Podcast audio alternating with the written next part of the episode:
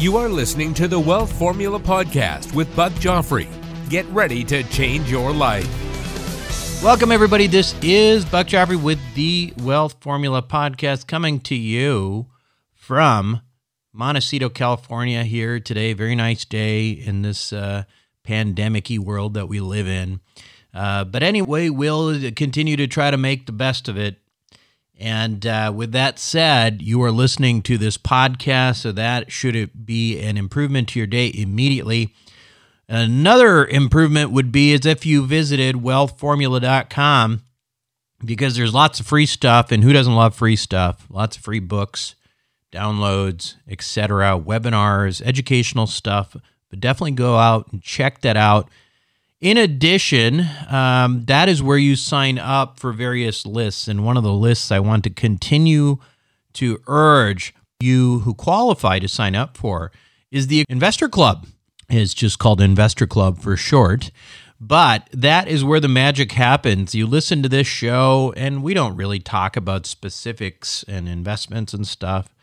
But if you are an accredited investor, meaning you make $200,000 a year or $300,000 if filing jointly, uh, for two years, or you have a net worth outside of your house, uh, your personal residence of over a million dollars, or I think there are some new things that say if you have some certifications, uh, you may want to look that up. But if you have those, then all of a sudden you are deemed to be intelligent enough by the SEC to participate in a private placement. A private placement basically is uh, that's that's what we do in Investor Club. It's private investments, only available to accredited investors. But if you uh, have not signed up and you qualify, you're missing out. You are letting you know all of this education go to waste because the magic happens in the club. Join the club, Investor Club at wealthformula.com. Now, as far as today goes, I I uh, wax poetic sometimes about my entrepreneurial past, and eh, although this is really not an entrepreneur show, right? We're not talking about you know business and you know how to how to be a fancy entrepreneur. I mean, yeah, being an entrepreneur is a big part of my life. It has been, uh, and it continues to be in one shape, way, or form. But um, you know, I had a, a friend uh, by the name of Dean Graziosi in in, uh, in a group that I was in, and he said something to me that was pretty striking. Uh, one time, he said, "Saying yes uh, will get you to a million. Saying no will get you to a hundred million. And of course, Dean's uh, business itself is over a hundred million dollars per year. Um, you know that's uh, that's uh, the advice that I got from you know a, a centimillionaire, right? And and while on the surface it may seem like you know one of those quaint little things that rich people say to sound profound, I got to tell you, uh, I really believe that there is tremendous power in the word no. You see, as you may know, I have been uh, throughout my life post residency a bit of a what you would call flaming entrepreneur, right? I got um, this bug after reading Kiyosaki's Cash Flow Quadrant, and all of a sudden, you know, I got this idea. What? Wait a second. What am I doing? I, I'm an entrepreneur, and the next thing you know, I discovered that part of me and I was on fire. It was almost like one of those kids who grows up really repressed, you know, in a really strict family and all of a sudden goes to college and starts to party too hard and starts doing drugs and you know things like that. Mean, that that's not what I was doing, but the point is that that's the kind of you know uh, repression I felt, and all of a sudden the discovery of being an entrepreneur just kind of was a liberating feeling, you know. Um, and and that early on, uh, there's no question there was a period of my life where I was chasing too many shiny objects. And you know how I talk about now how I like boring stuff? Well, that wasn't always the case. I'd like the, you know, the sexier stuff, the more interesting, uh, more parts and, you know, crazier it sounded, the more interesting it was. You know, I said yes to everything. Uh, and, you know, the yeses were usually to my own ideas that I had about, you know, creating a new business online, doing this, doing that, whatever and um, it was really fun. You know, it was fun. Like the partying is fun until the hangover, and for me, it was fun until I realized that being entrepreneurially promiscuous is not necessarily a profitable thing to do. So uh, that culminated in 2014.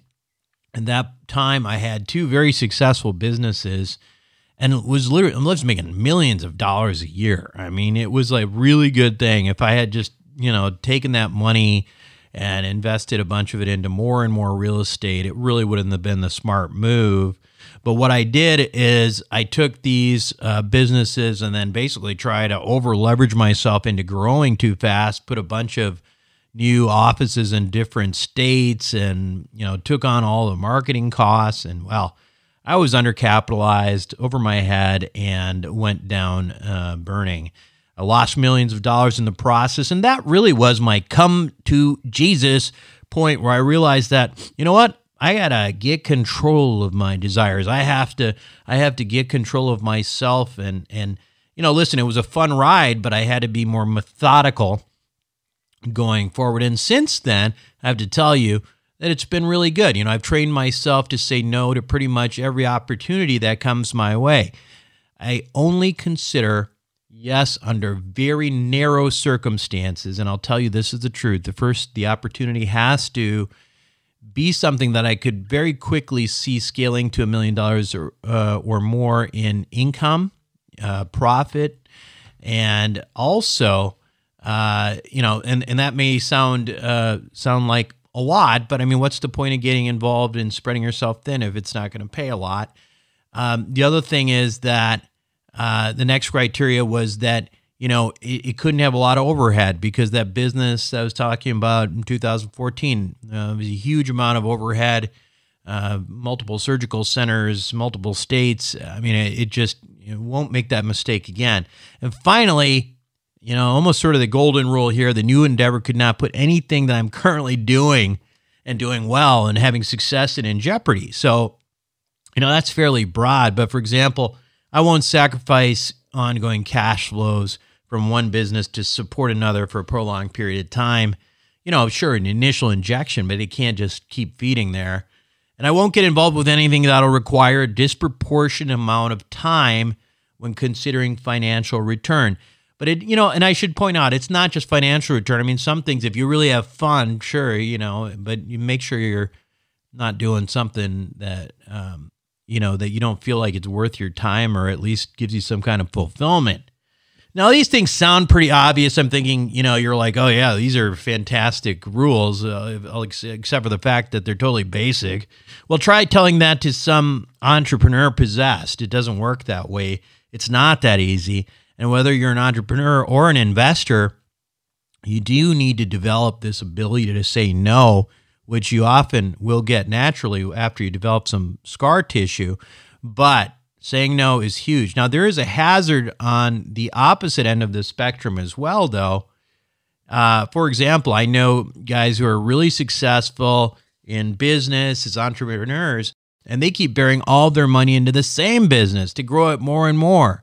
Uh, you know, people who, you know, their only source of income is high W 2 income, and uh, they don't think that there's anything in the world that could keep that money uh, from stopping, you know? And, and to me, that puts these people at a high risk of single point failure. So the moral of the story is that while it's probably best to lead with no, you should be open to saying yes once in a while for the right opportunity. Now, you may be a highly successful individual who makes a ton of money through your income, but what if you lost a job or unable to continue to do it? And what if there was a way for you to create a significant income that was not considered W 2 stuff and provided significant tax benefits?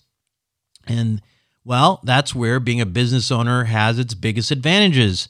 You can't get fired and you're going to pay less taxes. However, Obviously, everybody knows, and this is the truth, starting a business is pretty darn risky, and most of them fail. So, how do you mitigate that risk?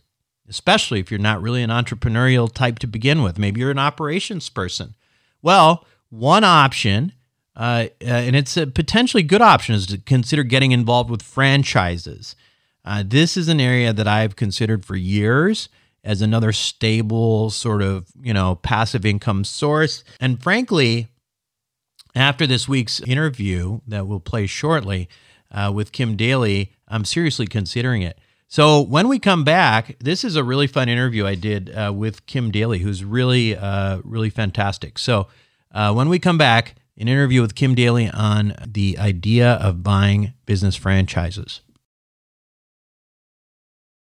Welcome back to the show, everyone. Today, my guest on Wealth Formula podcast is Kim Daly. Now, Kim is, uh, well, she has been in this space, this franchise uh, space for a long time, for the last 20 years, and she's been helping people achieve uh, their financial goals, enabling them to get into the franchise uh, opportunities that are most appropriate for them. Uh, she's got a lot of, you know, incredible uh, background, but you know her skills are really matching a client's background, interests, and skills, and ultimately life goals, and to matching them into top franchise opportunities. And so today we're going to pick her brain, get some insight into, you know, what may seem like a daunting process, but one that, you know, I've considered, I know a number of people have considered in the past. And with that, let me introduce Kim Daly. Kim, welcome to the show. Thank you, Buck. It's great to be here. So, Kim, I want to just start out by asking you, like, how did you get into this uh, into this space as a as a franchise consultant? How did you uh, arrive there? I mean, are you questioning that I didn't grow up saying, "Hey, I want to be a franchise consultant"? That's right. That's Said right. no one ever. That's right.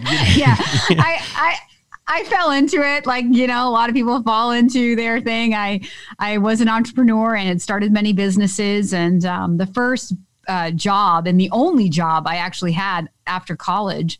I was on my way to med school and I answered a classified ad in the newspaper. Remember the classified ads? Yeah. and it, it was for a franchise company and it changed the direction of my life. Um, so you were going to be a doctor, is that right? Is that the, I did. Okay, you wanted yeah, to be a doctor. yeah. So growing up, there were two things I wanted to be, Buck. I wanted to be a motivational speaker, Yeah. and I wanted, and I want, or I want, and I wanted to be a doctor. But like, how does one become a motivational speaker, really? Right. So Yeah. you go to med school, and you want to help people. You go to med Yeah, school. yeah. But I here I am, you know, many years later, and basically I am a motivational speaker. I mean, I inspire people to the dream of business ownership and using my own entrepreneurial experiences and the last 18 years as a franchise consultant and really becoming an expert uh, and a voice in this industry to help people really understand what franchising is, what's the real value proposition, what are you getting, what are you owed, what are you not owed, Right, right. how to Well, explore I mean, franchising, how to ask the right questions. So you- that's what I do. Have you been in the, you know, have you yourself uh, uh, own franchises? And, and I mean, I, I just um, obviously don't know a whole lot about your background, but have you actually, you know, uh, owned them yourselves? And is that part of the experience? Yes. So this business that I'm in called FranChoice. It's a is franchise, isn't it? Yes, it is. It's like a franchise. I mean, we don't have a franchise agreement. We have a consultant agreement, but it's the same Okay. setup. You said you're from Minnesota. We are headquartered in Eden Prairie. Oh, okay.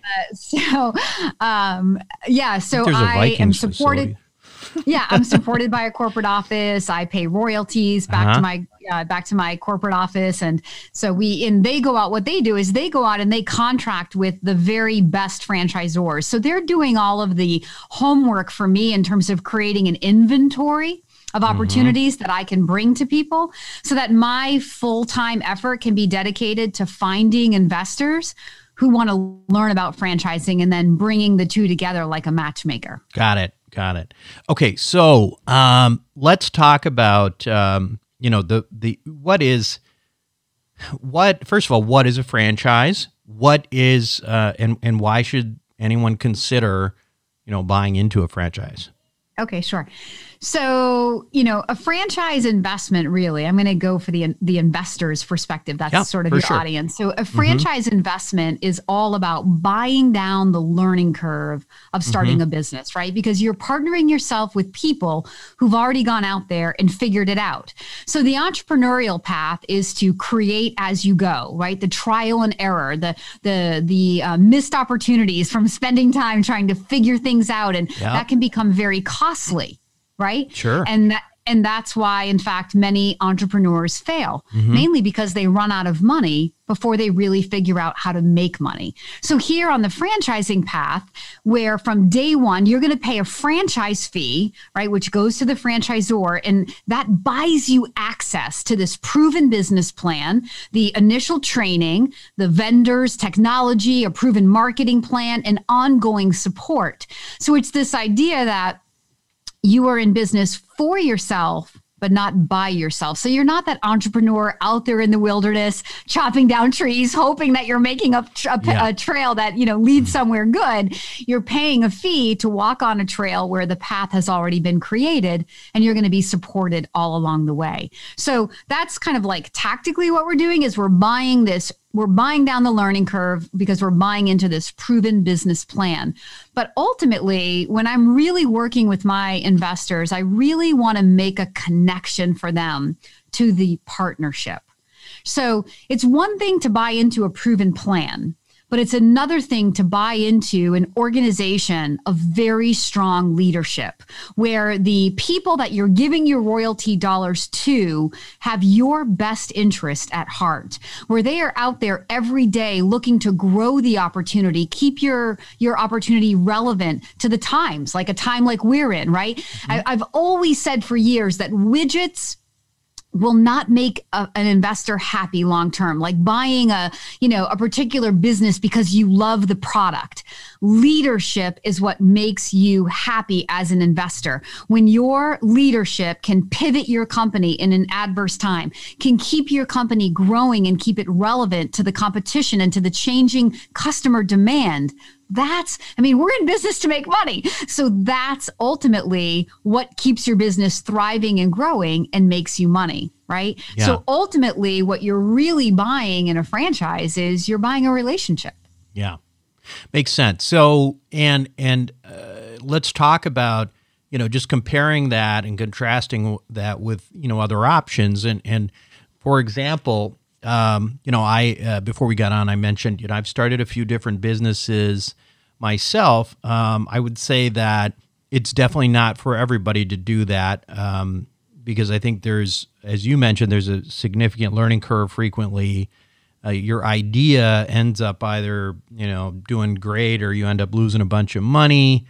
Uh, and then you also fundamentally, I think, have to have a certain itch, um, and and I think that that might be a little different from your typical franchise um, person who's really looking potentially on something and say, hey, I don't need to be this guy who came up with this new idea. I just I like this idea of running a business, and I don't really want to waste a bunch of money. I mean, is that kind of the major difference between starting from scratch and uh, franchising?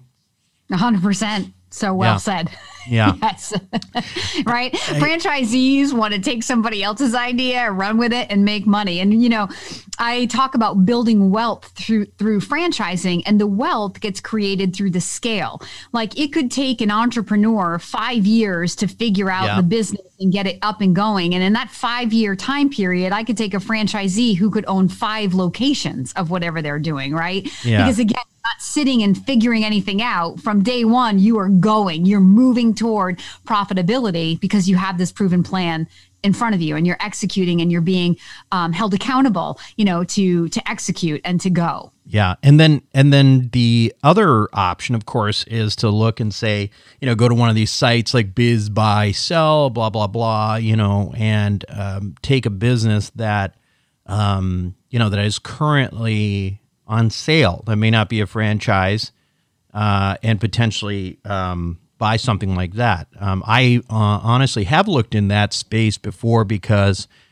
um, again, just having some various interests and thinking, well, plug and chug, let's do it. The challenge there I've found is um, being a guy who started businesses on my own.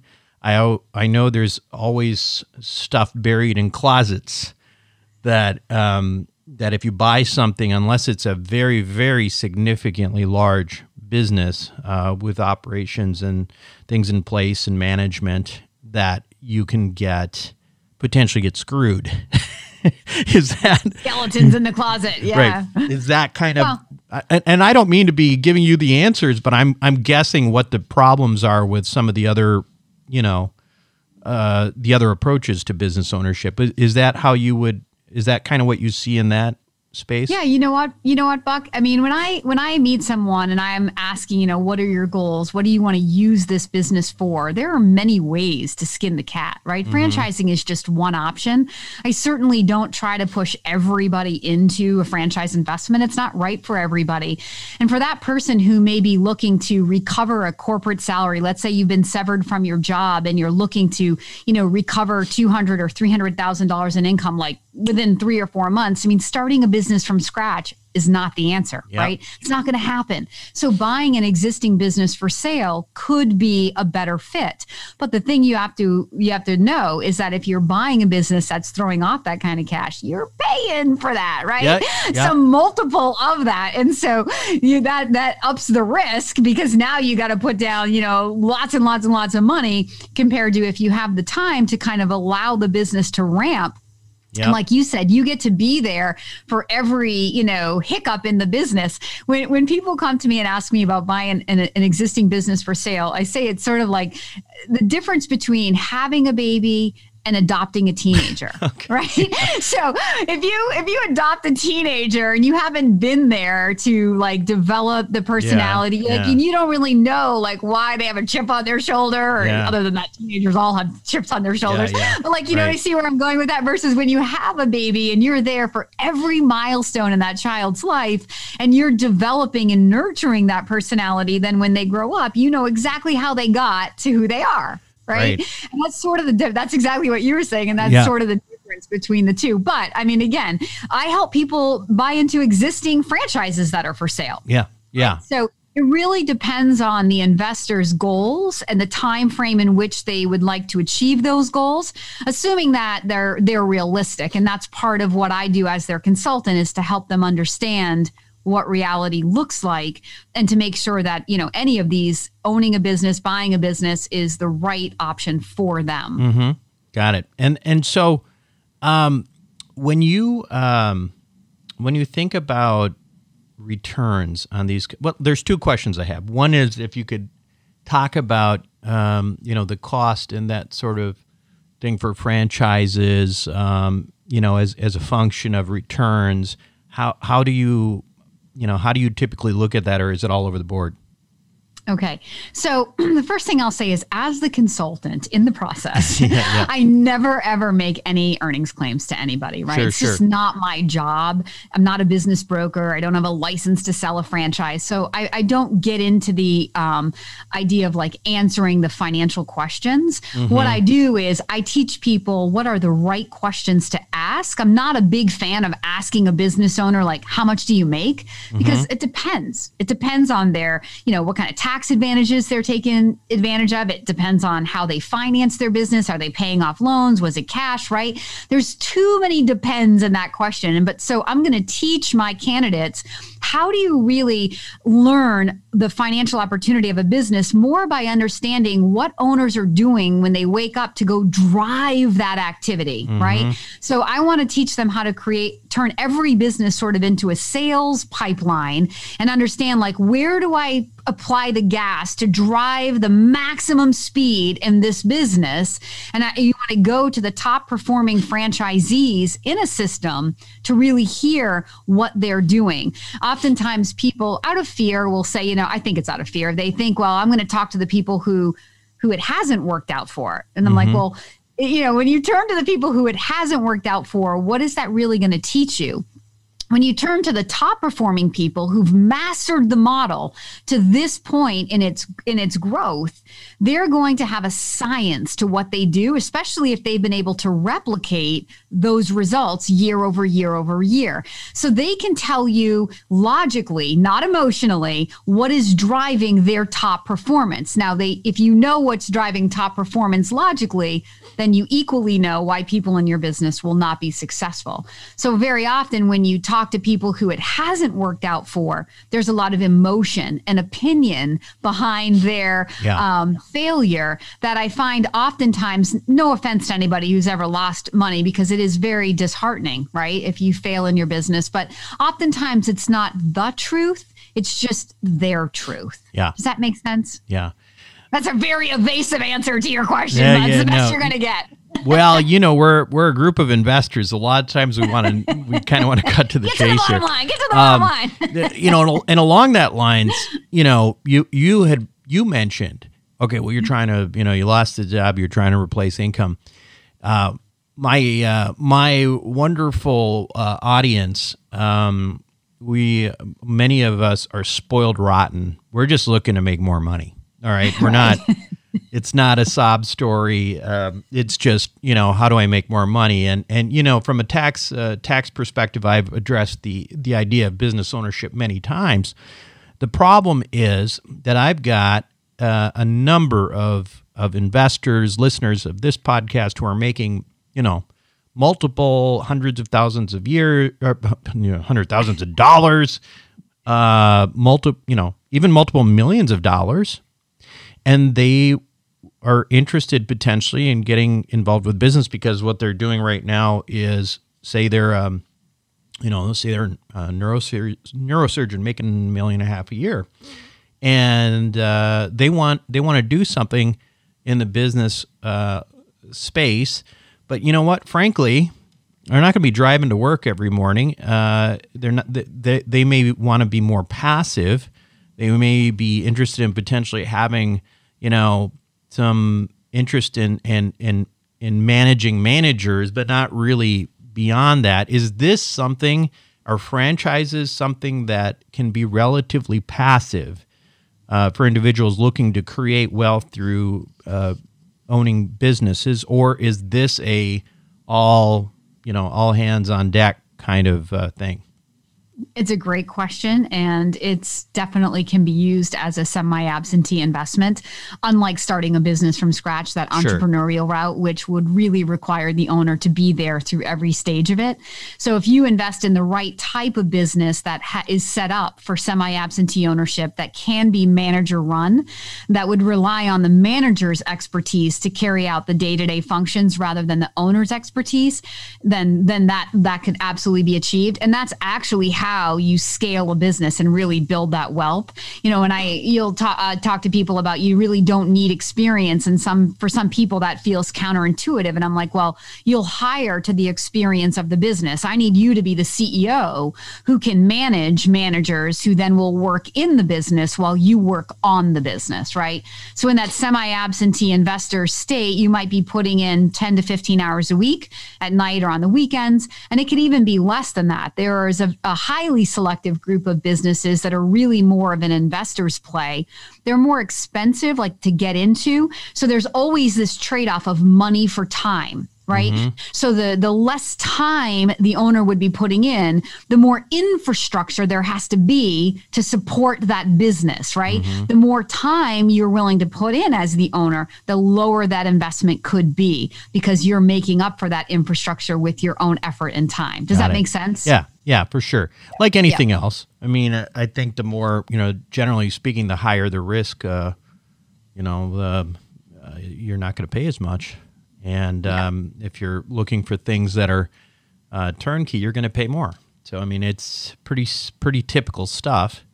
exactly let's talk a little bit about the fact that we are in a sort of you know an unusual time you know with this uh, whole uh, pandemic thing i don't know if you heard about heard about it um, and uh, how is it affecting you know the types of businesses that you deal with or is it all over the board i mean what i'm, I'm curious you know can you be a little more clear on what you're talking about 'Cause I am just kidding you know, this just little kidding. virus thing uh, it's affecting some oh, people that! Oh, yeah oh, yeah oh, you didn't say it. All Right. right. So, yeah, it's been an interesting time. And, you know, this is again, wh- when I say like widgets don't make investors happy long term, but strong leadership in a franchise does. Never has there been a better time in history in franchising than now to be looking at franchising because you can really see where there are strong cultures and, and strong leadership. and stress tests right lots big panicking. stress tests Yeah, it totally is. Where where franchisees are not panicking.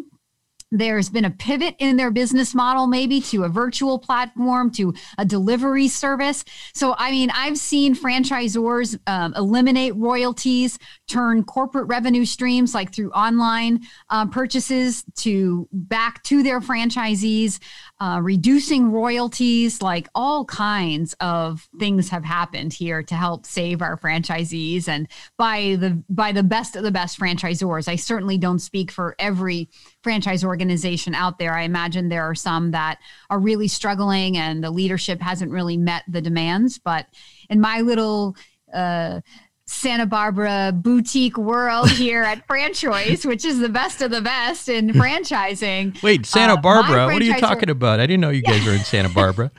hey, I used to live in Boca Raton. I oh. usually use that example because I'm like Boca is like the most perfectly manicured place. There you and go. That's, that's sort of like what we have here at, in my inventory. I'm not matching people to just any franchise out there. I'm matching them to the best of the best. And the best of the best as um, validated by their existing franchise owners. Like it's one thing to be ranked in the top 500 out of you know entrepreneurs top 500 but it's quite another when the majority of the franchise owners that my team would speak with say you know hey i, I knowing what i know 100% i would do this again. You know even if you're not making the kind of money you got in for and they're willing to validate that they would do it again i mean that's amazing validation yeah. right and during your due diligence process, as you work with me to explore franchise opportunities to find the one that's like the best fit for you, uh, um, a big portion of what we're going to do is we're going to go out and we're going to interview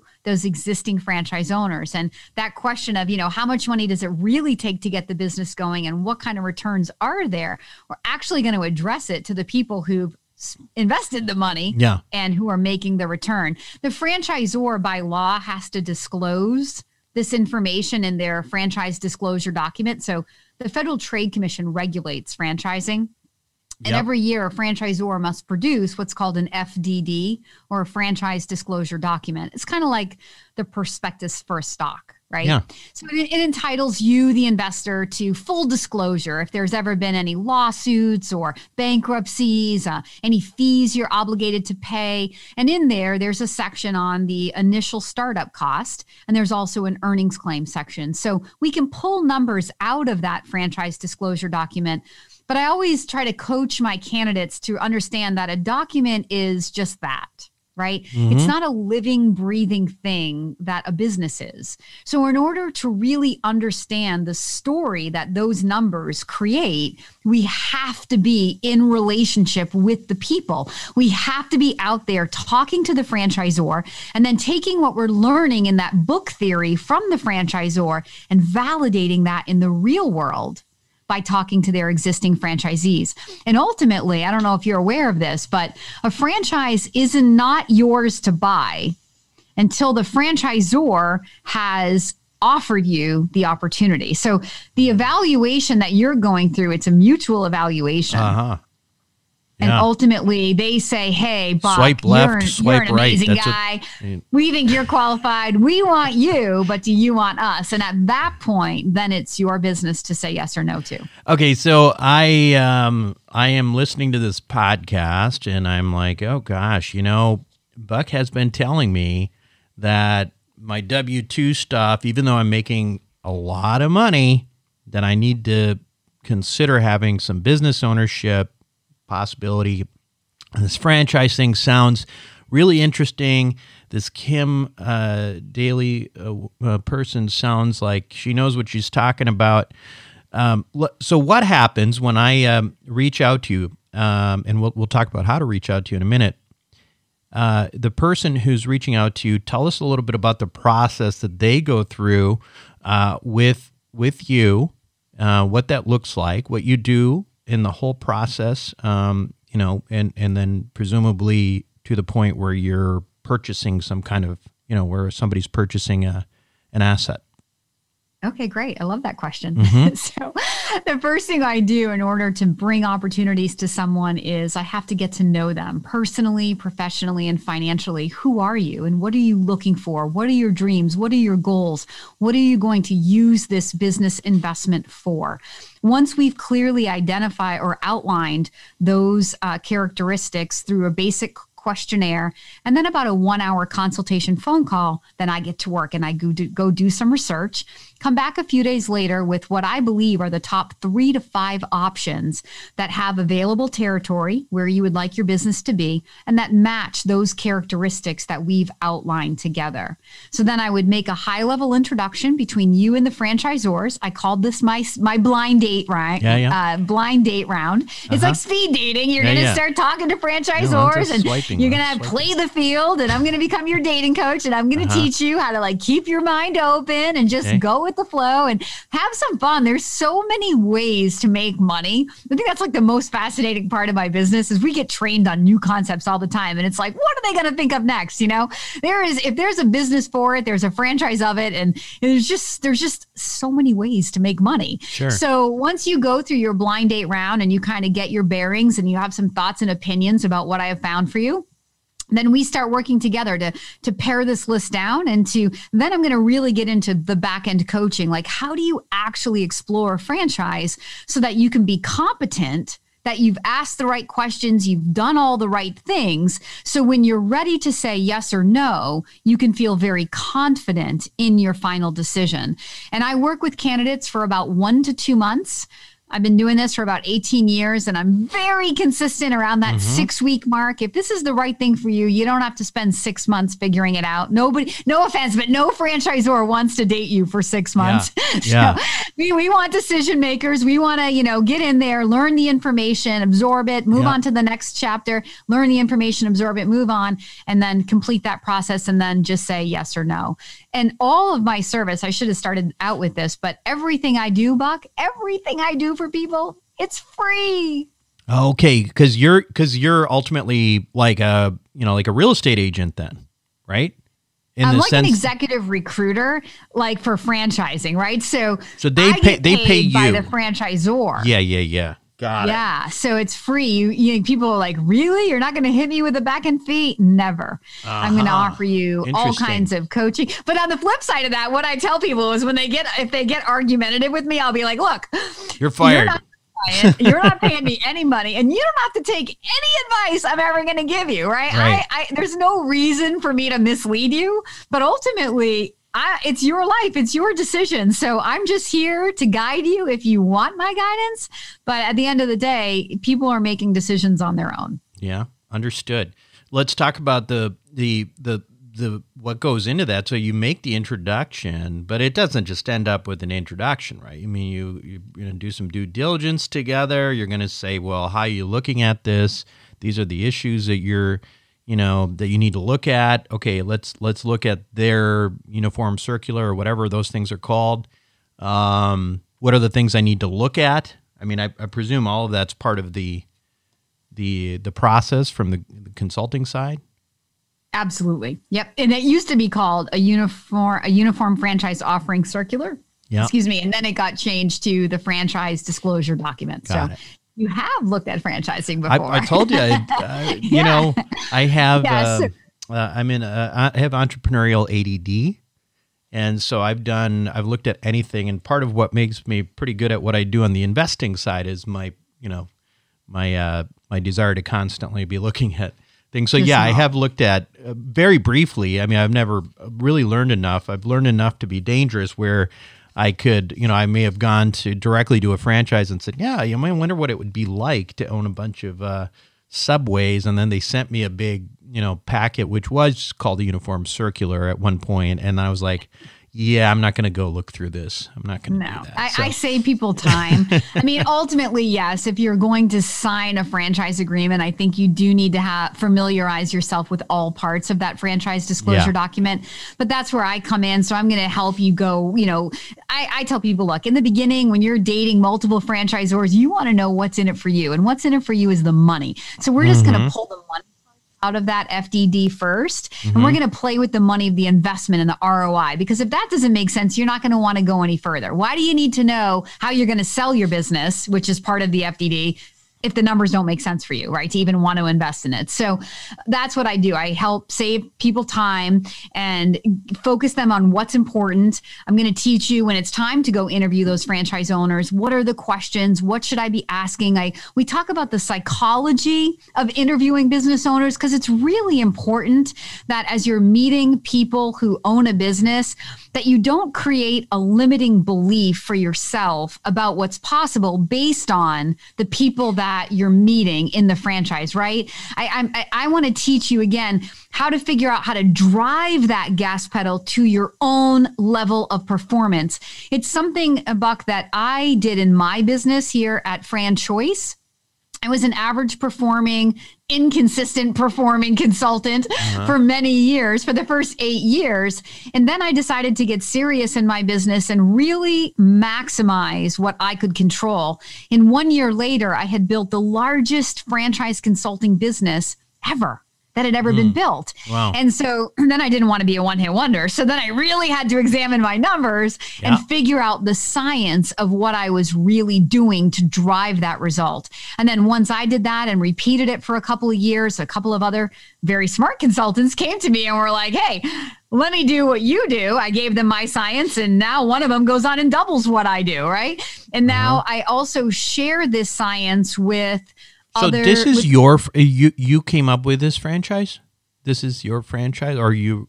I'm sorry. No. Okay. No, I just jacked the level of performance oh, okay. in my got business. It. Got it. The, and so what you I'm trying like to say is that super McDonald's, like a ultra super, you know.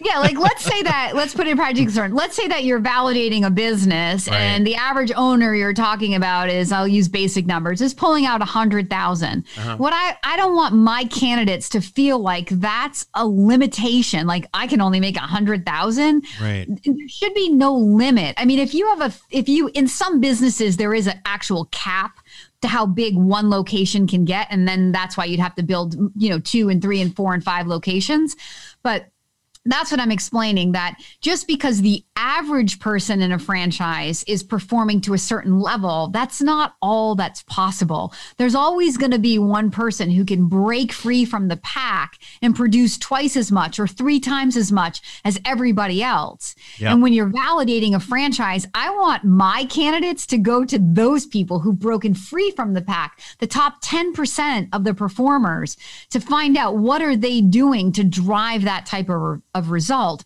rather than kind of settling for, well, okay, the average performing person is doing this. And so that's kind of the number I have in my head. Mm-hmm. I just think that that's a, that can be a very limiting belief to begin your business with. Understood.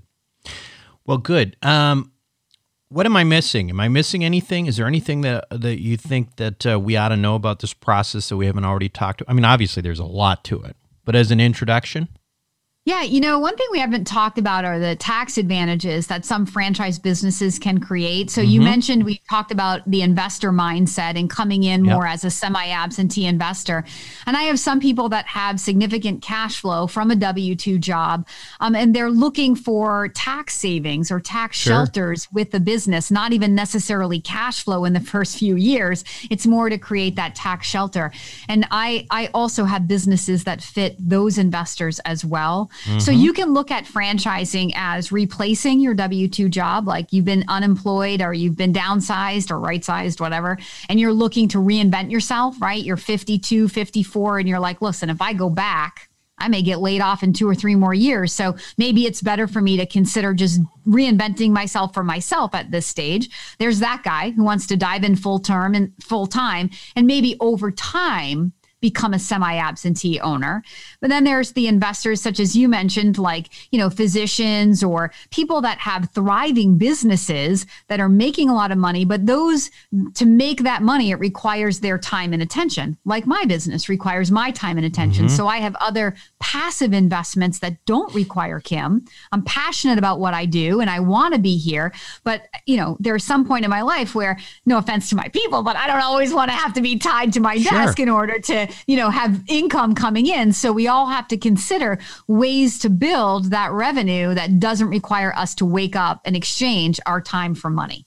Got right. It. And then so there's that investor mindset. And and a lot of those those investor mindset businesses also, as I mentioned, can come with some pretty good tax advantages for those people who again are trying to offset big income they're making in their W2 job or other investments. Yeah, I mean, uh, you know, specifically I think, you know, we talk a lot about tax efficiency in this uh, this program. You know, a lot of people are going to be interested in, I think, um, a couple of things. One is, uh, you know, the potential depreciation and elements of that, but also do um, to look at these opportunities as potential passive assets and start building those buckets of passive income up that we can do a lot more with. So, exactly. um, very interesting stuff. Uh, Kim, how do we uh, how do we get a hold of you? Okay.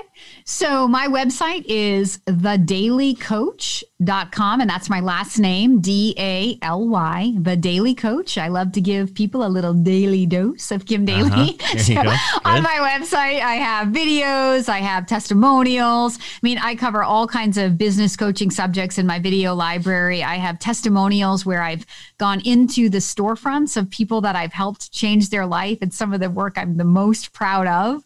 I love all of my people to death. So I ask everybody, even those people who didn't buy a franchise, but they learned yeah. something through my process, write me a testimonial. So yeah. you'll see hundreds of testimonials and all kinds of, you know, resources, books, and other things that you may want to check out. Uh, and also uh, the contact me form. So if you are interested in starting your journey, how do you, you know, you're curious, you want to learn more about franchising, absolutely. I'll follow right, I'll follow right back up with you and uh, we can begin the conversation. Fantastic. Again, that's thedalycoach.com. Uh, Daly is D A L Y. And uh, Kim, thank you so much. This has been a fantastic uh, interview. Um, I think uh, we've got a lot of information here, and hopefully, some of you are going to go down this road. I may take Kim up on this and go down through the process myself, by the way. So uh, I'm totally curious. And you know me, I'm to, you know, i have got my uh, got my fingers in a lot of different things. So, anyway, Kim, thanks again. Well, wonderful to have you on the show. It's an honor to be here. Thank you so much. We'll be right back. Welcome back to the show, everyone. Hopefully, you enjoy that. Listen, I still think this is a great opportunity. I think for some of you, you really ought to, you know, call uh, Kim up and and see if there might be a fit. I mean, you know, even for something that's kind of more passive, et cetera. I just think she's uh, she's a smart cookie, and I, I really uh, really enjoyed talking to her. Um, one other thing that we didn't mention is there's these other things too, where you know we don't really talk about it, but you know if you get into the franchise stuff and you start um, buying a bunch of them, there is an opportunity too at some point to uh, sell these multiple franchises sometimes for a much higher valuation and essentially get a big liquidity moment. So for those of you who are interested in that kind of stuff, it's you know worth considering as well. Anyway, that's it for me this week on Wealth Formula Podcast. This is Buck Joffrey signing off. Thank you for listening to the Wealth Formula Podcast. Visit us on the web at wealthformula.com. The information contained in this podcast are opinions, not fact. As always, consult your own financial team before making any investment. See you next time.